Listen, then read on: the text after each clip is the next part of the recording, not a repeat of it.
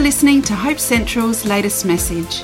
You can learn more about Hope Central or find more messages at hopecentral.org.au.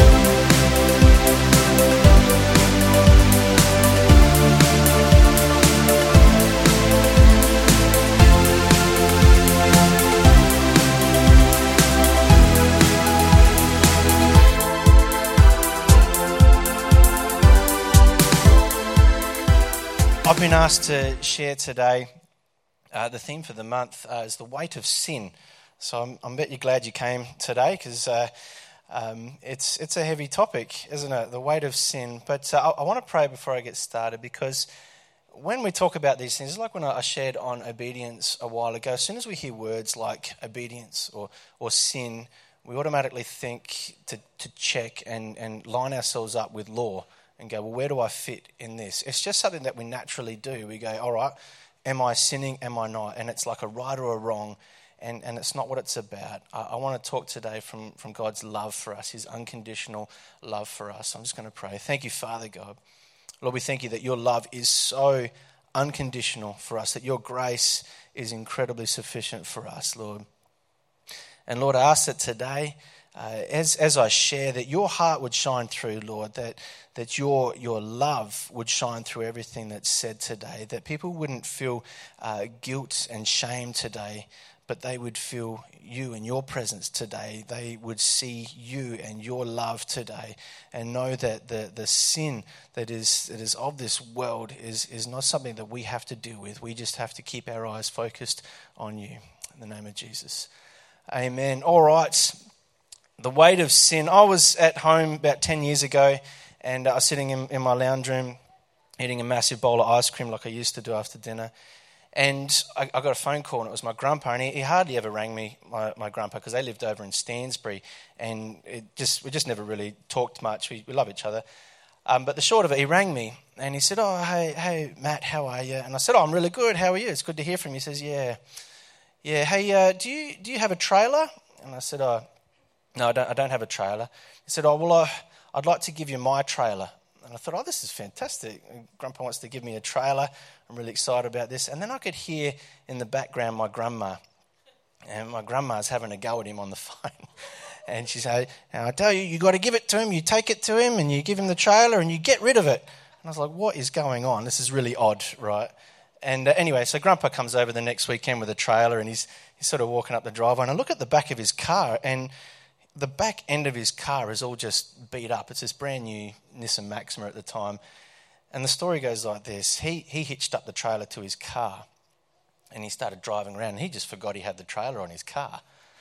And so he pulls up at this set of traffic lights and he pulls too far up and he's like, oh, I've pulled too far up. So he just reverses back and jackknifes the trailer.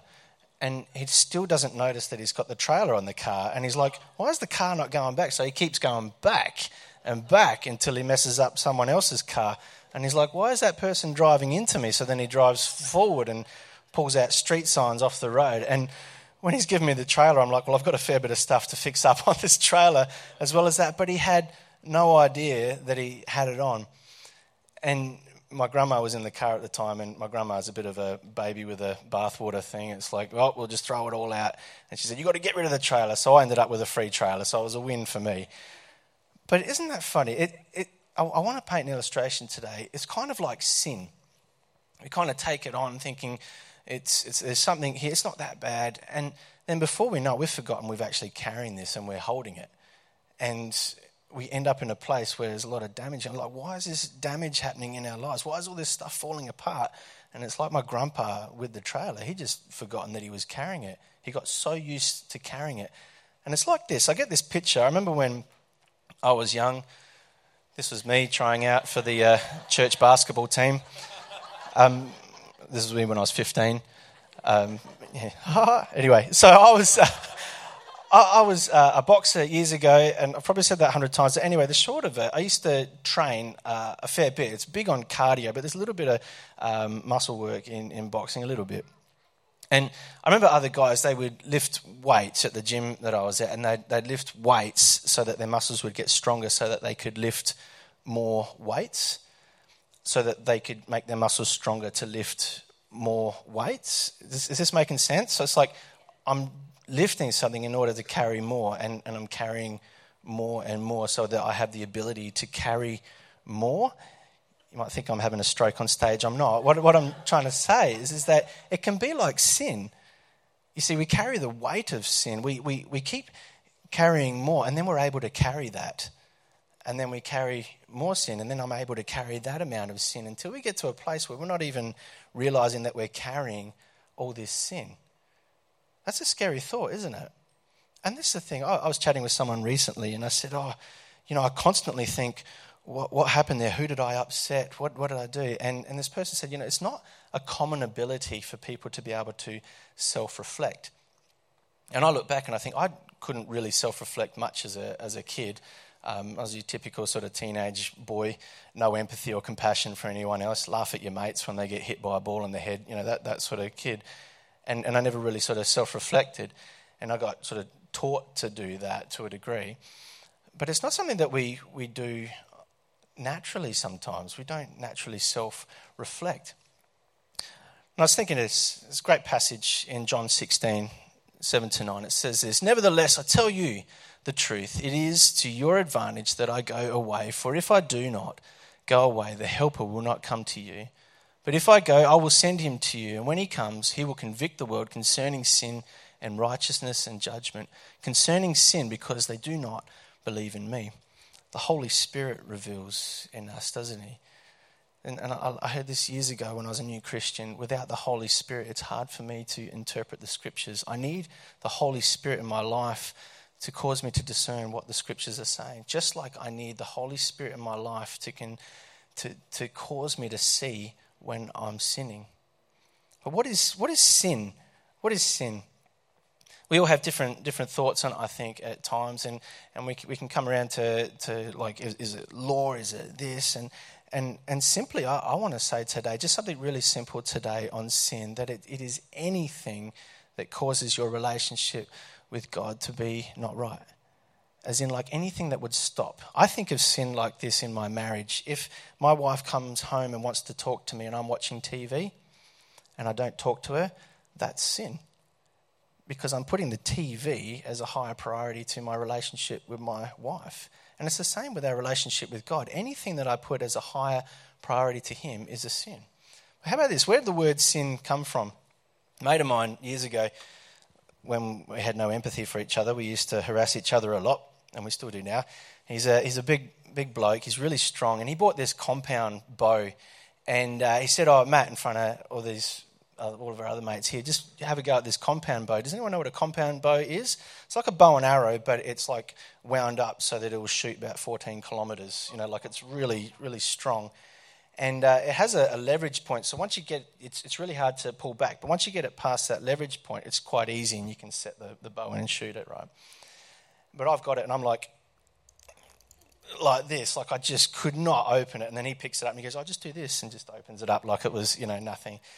Anyway, I was chatting with him, and I said, "Oh, so uh, you, you going to classes or anything like that, or how do you do it?" He goes, oh, "I kind of just like, you know, shooting at targets and things like that." And he said, "But there was." an archery class uh, that he went to, and they have these things in archery, and this is a silhouette of a stag, right? And in the middle here, you can see there's a red dot, and that, that red dot is what they call the kill shot. And in, in archery, you, you line up for that. You want to hit the stag right there because if you miss, you lose your bow, and you only have so many bows with you, don't you? And, and, these things are made out of steel. And so what they'd do is, is the people learning how to shoot bow and arrows, they would line up and, and shoot. And this is where the word sin came from. So many, many years ago, they would be practicing like this. And what would happen is the archer would line up, the archer would line up and shoot. And if he missed the mark on the ball, on the stag there, it would hit the steel and it would make this terrible noise It'd be like clang, and everybody around knew that you had missed the mark. And what they would say, archers would have to say, is sin. That's what they would say. Sin. So it's, it's an archery term. And what it essentially means is to miss the mark. Have you ever thought of sin as missing the mark? It's like I'm missing the mark. And this is where we go wrong. We think that missing the mark is I haven't done it right. But in archery, they just say keep your eyes on the mark and keep aiming for it. We're going to guide you until you get it. It's not you hit you, you miss the mark and that's it. It's you keep aiming for it. We keep aiming for the mark. Your focus needs to stay on the mark. I love this. I read um, Ezekiel a while ago. Who, Ezekiel's such a crazy prophet, such a, an, an, interesting person. Um, he was pretty much a street performer. Ezekiel. He'd go out in the street and, and build little um, images of Jerusalem and sort of dance little figurines around. And I mean, imagine if that was what we had today, like in Rundle Mall, someone going, you know, Adelaide's doomed and he's, you know, building little people and walking around. Would anybody listen to that person? But he's crazy. Or what if, what if they did this? Lied on their side for over a year on one side on the floor and then cooked their bread, this sort of bread, in human feces. So the Lord asked Ezekiel, He said, Ezekiel, I want you to lie on your side for, for all the days that uh, Israel has caused transgressions against me, all the, the issues that they've done, all the things that they've done wrong. I want you to lay on one side for as many days as they've done that to me. And I want you to cook your food in your own feces. I'd be like, I can't be hearing from God. This has got to be, this has got to be odd. Anyway, he had, had a chat with God, and God said, "All right, well, you can do it in dung uh, cow manure. And this is the thing, this is what's so interesting. We think, oh, that's, that's horrendous. But at the time, in, in, in um, Hebrew culture, it was horrific to cook your food in dung. But every other nation around them, that's just the norm. So all the neighbours, you know, neighbouring nations that would come through, they'd see this man and just think, he's just cooking a meal.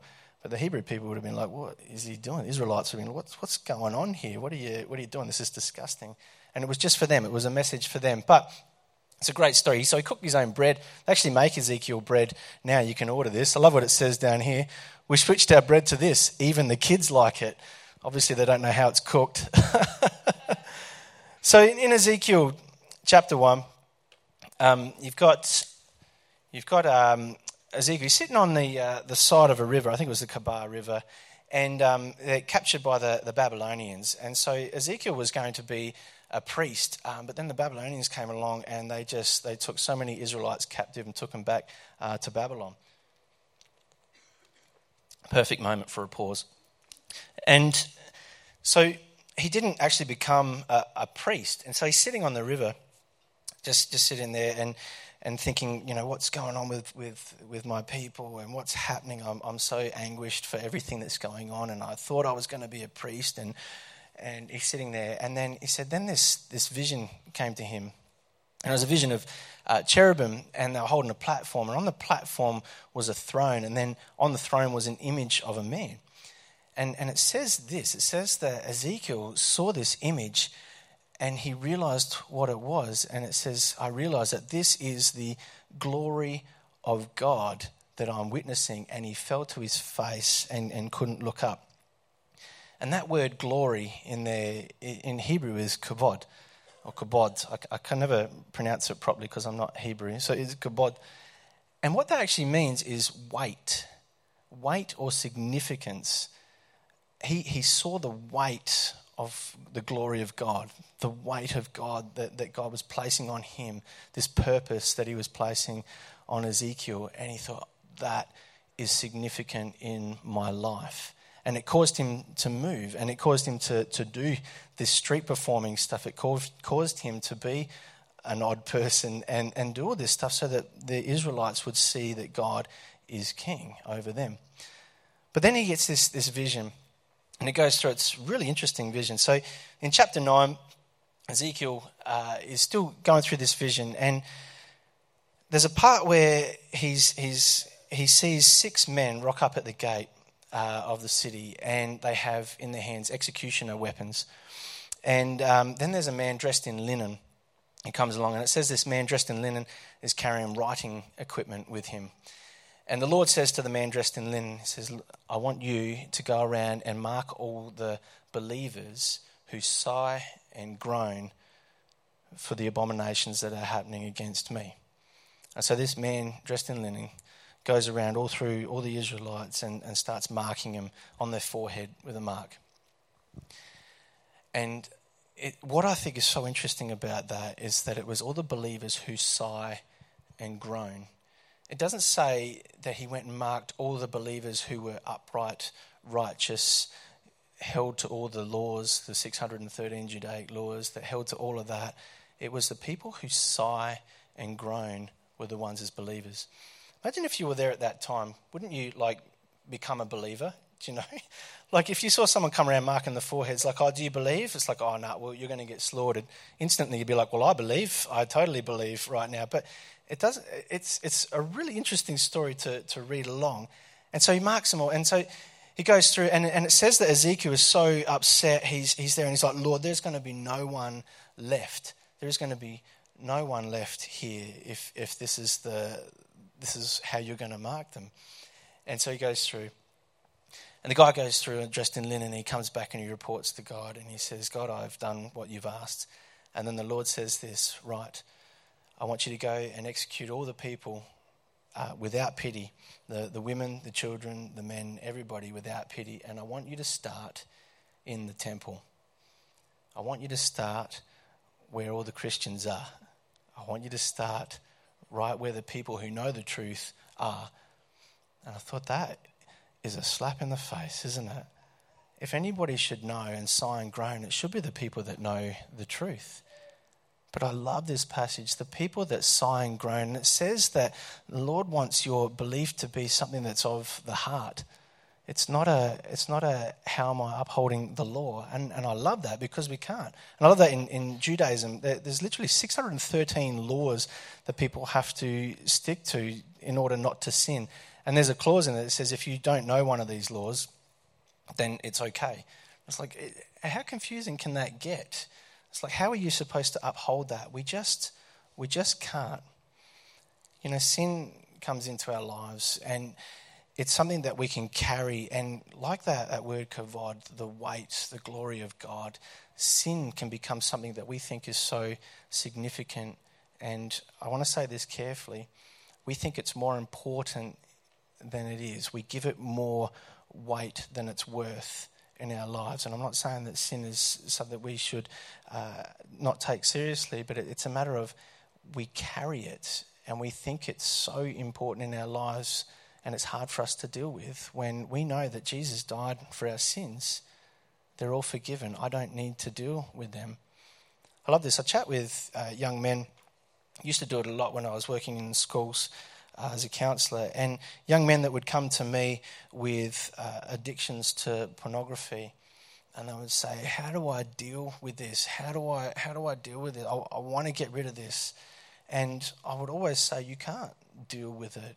Your focus just needs to be somewhere else." You see, your mark that you're focusing on is the pornography, when the mark that you should be focusing on is Jesus.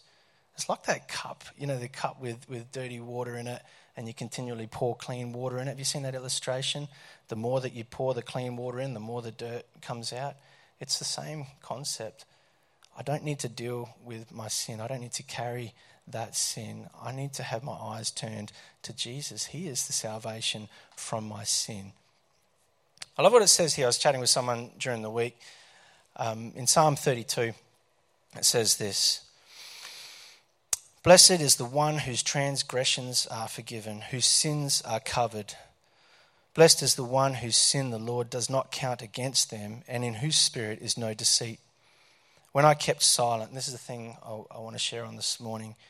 When I didn't say anything, when I held it to myself, when I carried the weight of this sin and didn't share it with anybody, my bones wasted away through my groaning all day long. For day and night your hand was heavy on me. My strength was sapped as in the heat of summer. Have you ever felt like that? I thought, why is there so much pressure on me? Why am I feeling overwhelmed? It, it, it's a hard place to be. And, and I want us to reflect this morning is there something in my life that I place higher than my relationship with God? Because if there is, this is a sign of how you're going to feel. It goes on to say this. After it says, my, was, uh, sorry, my strength was sapped as in the heat of summer. And then it says this in verse 5 of Psalm 32 Then I acknowledged my sin to you and did not cover up my iniquity. I said, I will confess my transgressions to the Lord, and you forgave the guilt of my sin. Therefore, let all the faithful pray to you while you may be found. Surely the rising of the mighty waters will not reach them. You are my hiding place. You will protect me from trouble and surround me with the songs of deliverance. I will instruct you and teach you in the way you should go. I will counsel you with my loving eye on you. Do not be like the horse or the mule, which have no understanding, but must be controlled by bit and bridle, or they will not come to you. Many are the woes of the wicked, but the Lord's unfailing love surrounds the one who trusts him. Rejoice in the Lord and be glad. You're righteous. Sing, all you who are upright in heart. It's about your heart. I, I often think it, it's, it's about coming to God and, and giving Him this. And I, and I love this. It's the first thing that comes to my head when I think, Lord, I need to get rid of something. I think the altar. There's a picture of the altar. Do you know the word altar? Uh, the the etymology of the word altar goes all the way back to this word, uh, Miss, I'm going to say it wrong, Miss Beach, like that. It's not like life's a beach, but Miss, Miss Beach. And what it essentially means is place of slaughter. So when you come up the front for prayer, do you ever think, right, I'm going up the front to slaughter some stuff? Do you ever think that? No, no one does, just me. No? you don't think I'm coming up the front to, to slaughter stuff and, and get rid of it. But this is such a great picture. It's so true. We, we think that, that coming up the front sometimes is me going, Lord, I, I need healing. I need to come up the front for healing. Great, absolutely. Lord, I need to come up the front for this. And we can come up to the front, to the altar, come up to God with a list of things that we want. And this is the thing God wants us to come up and show to Him that He is the most important thing in my life. And we need to slaughter those things that we think are more important than Him in our life. Like this, I, I had learned about five or six years ago when I pray for stuff. I, I used to pray like this. Um, I'll, I'll, give an example. We had a hot water service uh, at our house and it went. And I thought, Lord, I need a new hot water service. And can you get me the best deal? I need the best deal. I need the cheapest hot water service, but I want the best hot water service. Can you miraculously make this happen? Because, Lord, then I can put the money that I save into other things. You know, like these are all justifiable things, aren't they? But when I'm praying like that, what I'm essentially saying to God is, God, give me the best deal because I need to be able to manage my money and I need to be able to make this work. And then Lord shared something with me. He says, How about you pray that you make the right choice with who does the installation, not the money, from the point of view of, I might be able to minister something into that person's life. And I thought, well, that's odd, but I'm not going to save money if I do this. And it's like, no, but you see, I'm giving up the, the priority of money in my life for God's will. I'm giving up my will for His will. This, this is the greatest act of love someone giving up their free will for the will of another. The best example of that, Jesus, gets me emotional. It's dusty in here. Giving up your free will for the will of someone else is the ultimate sacrifice of love.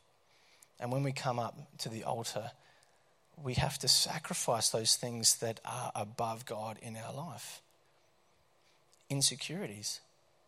I need to come up the front to get rid of my insecurities. My insecurities at times are higher than God in my life. They really are. This is the place for me to slaughter them and get rid of them. Sounds so vulgar, doesn't it? But that, that's what it is. I need to bring that to God. I used to think that the altar was a place where I bring my best, but what it is, I bring what is most important to me to the altar and remind myself that God is the most important thing in my life. And I love this. You can walk up to the altar with that, you can lay it down, have a reset of where the most important mark is in your life. I don't mark this as most important, I mark my relationship with God as most important and walk away in faith that He is my Saviour. In Hebrews 12, it says this Therefore, since we are surrounded by so great a cloud of witnesses, let us also lay aside every weight and sin which clings so closely, and let us run with endurance the race that is set before us, looking to Jesus, the founder and perfecter of our faith, who for the joy that was set before him endured the cross, despising shame, and is seated at the right hand of the throne of God. Lay that weight down lay it down. It is not significant in your life. God is significant in your life. The sin is not sovereign in your life. God is sovereign in your life. That's as simple as it gets. I love simple. I'm a simple man. I love it because it causes me to go, hey, I, I'm trying to have a relationship with the Creator, someone that I can't completely understand, but someone who can cause me to feel unconditional love. And so simple is really good. So today, I'll get the band to come up if they can. Today, you, you come up the front, you can sit there, but what I want you to reflect on is the mark. What are you marking as higher in your life than God? This is a question we get asked a lot. But I want you to reflect on that today as we're going to go through a song, I think it's called um, Make Room. It's a great song. We played it last week after the end of um, uh, Evan's sermon, who shared really well. But I want you to reflect on the mark and know this that, that sin is simply just missing the mark, but continue to aim for it and make sure that your mark is in the right spot. Amen. Okay, I'm just going to pray. Thank you, Father God. Lord, I thank you so much for your love, your, your mercy, and your grace. I thank you so much for what Jesus did for us on the cross, Lord, that uh, because of that, we can have a relationship with you. Your love is so incredibly unconditional. And today, Lord, I ask that we would have a, a fresh revelation of that.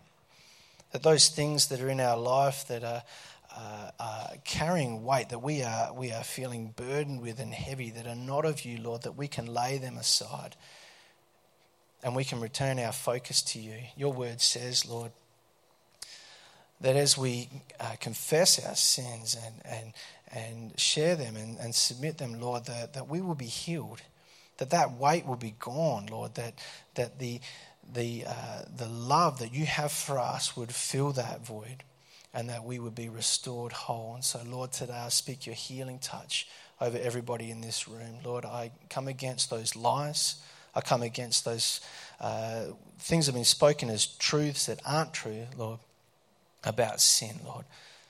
And Lord, I thank you so much that what you did has forgiven us for our sins, and not the sins that we've done up to today, but our sins that we're going to do. And so, Lord, I thank you so much for your love, your mercy, and your grace. And I speak your blessings over everybody here. In the name of Jesus. Amen.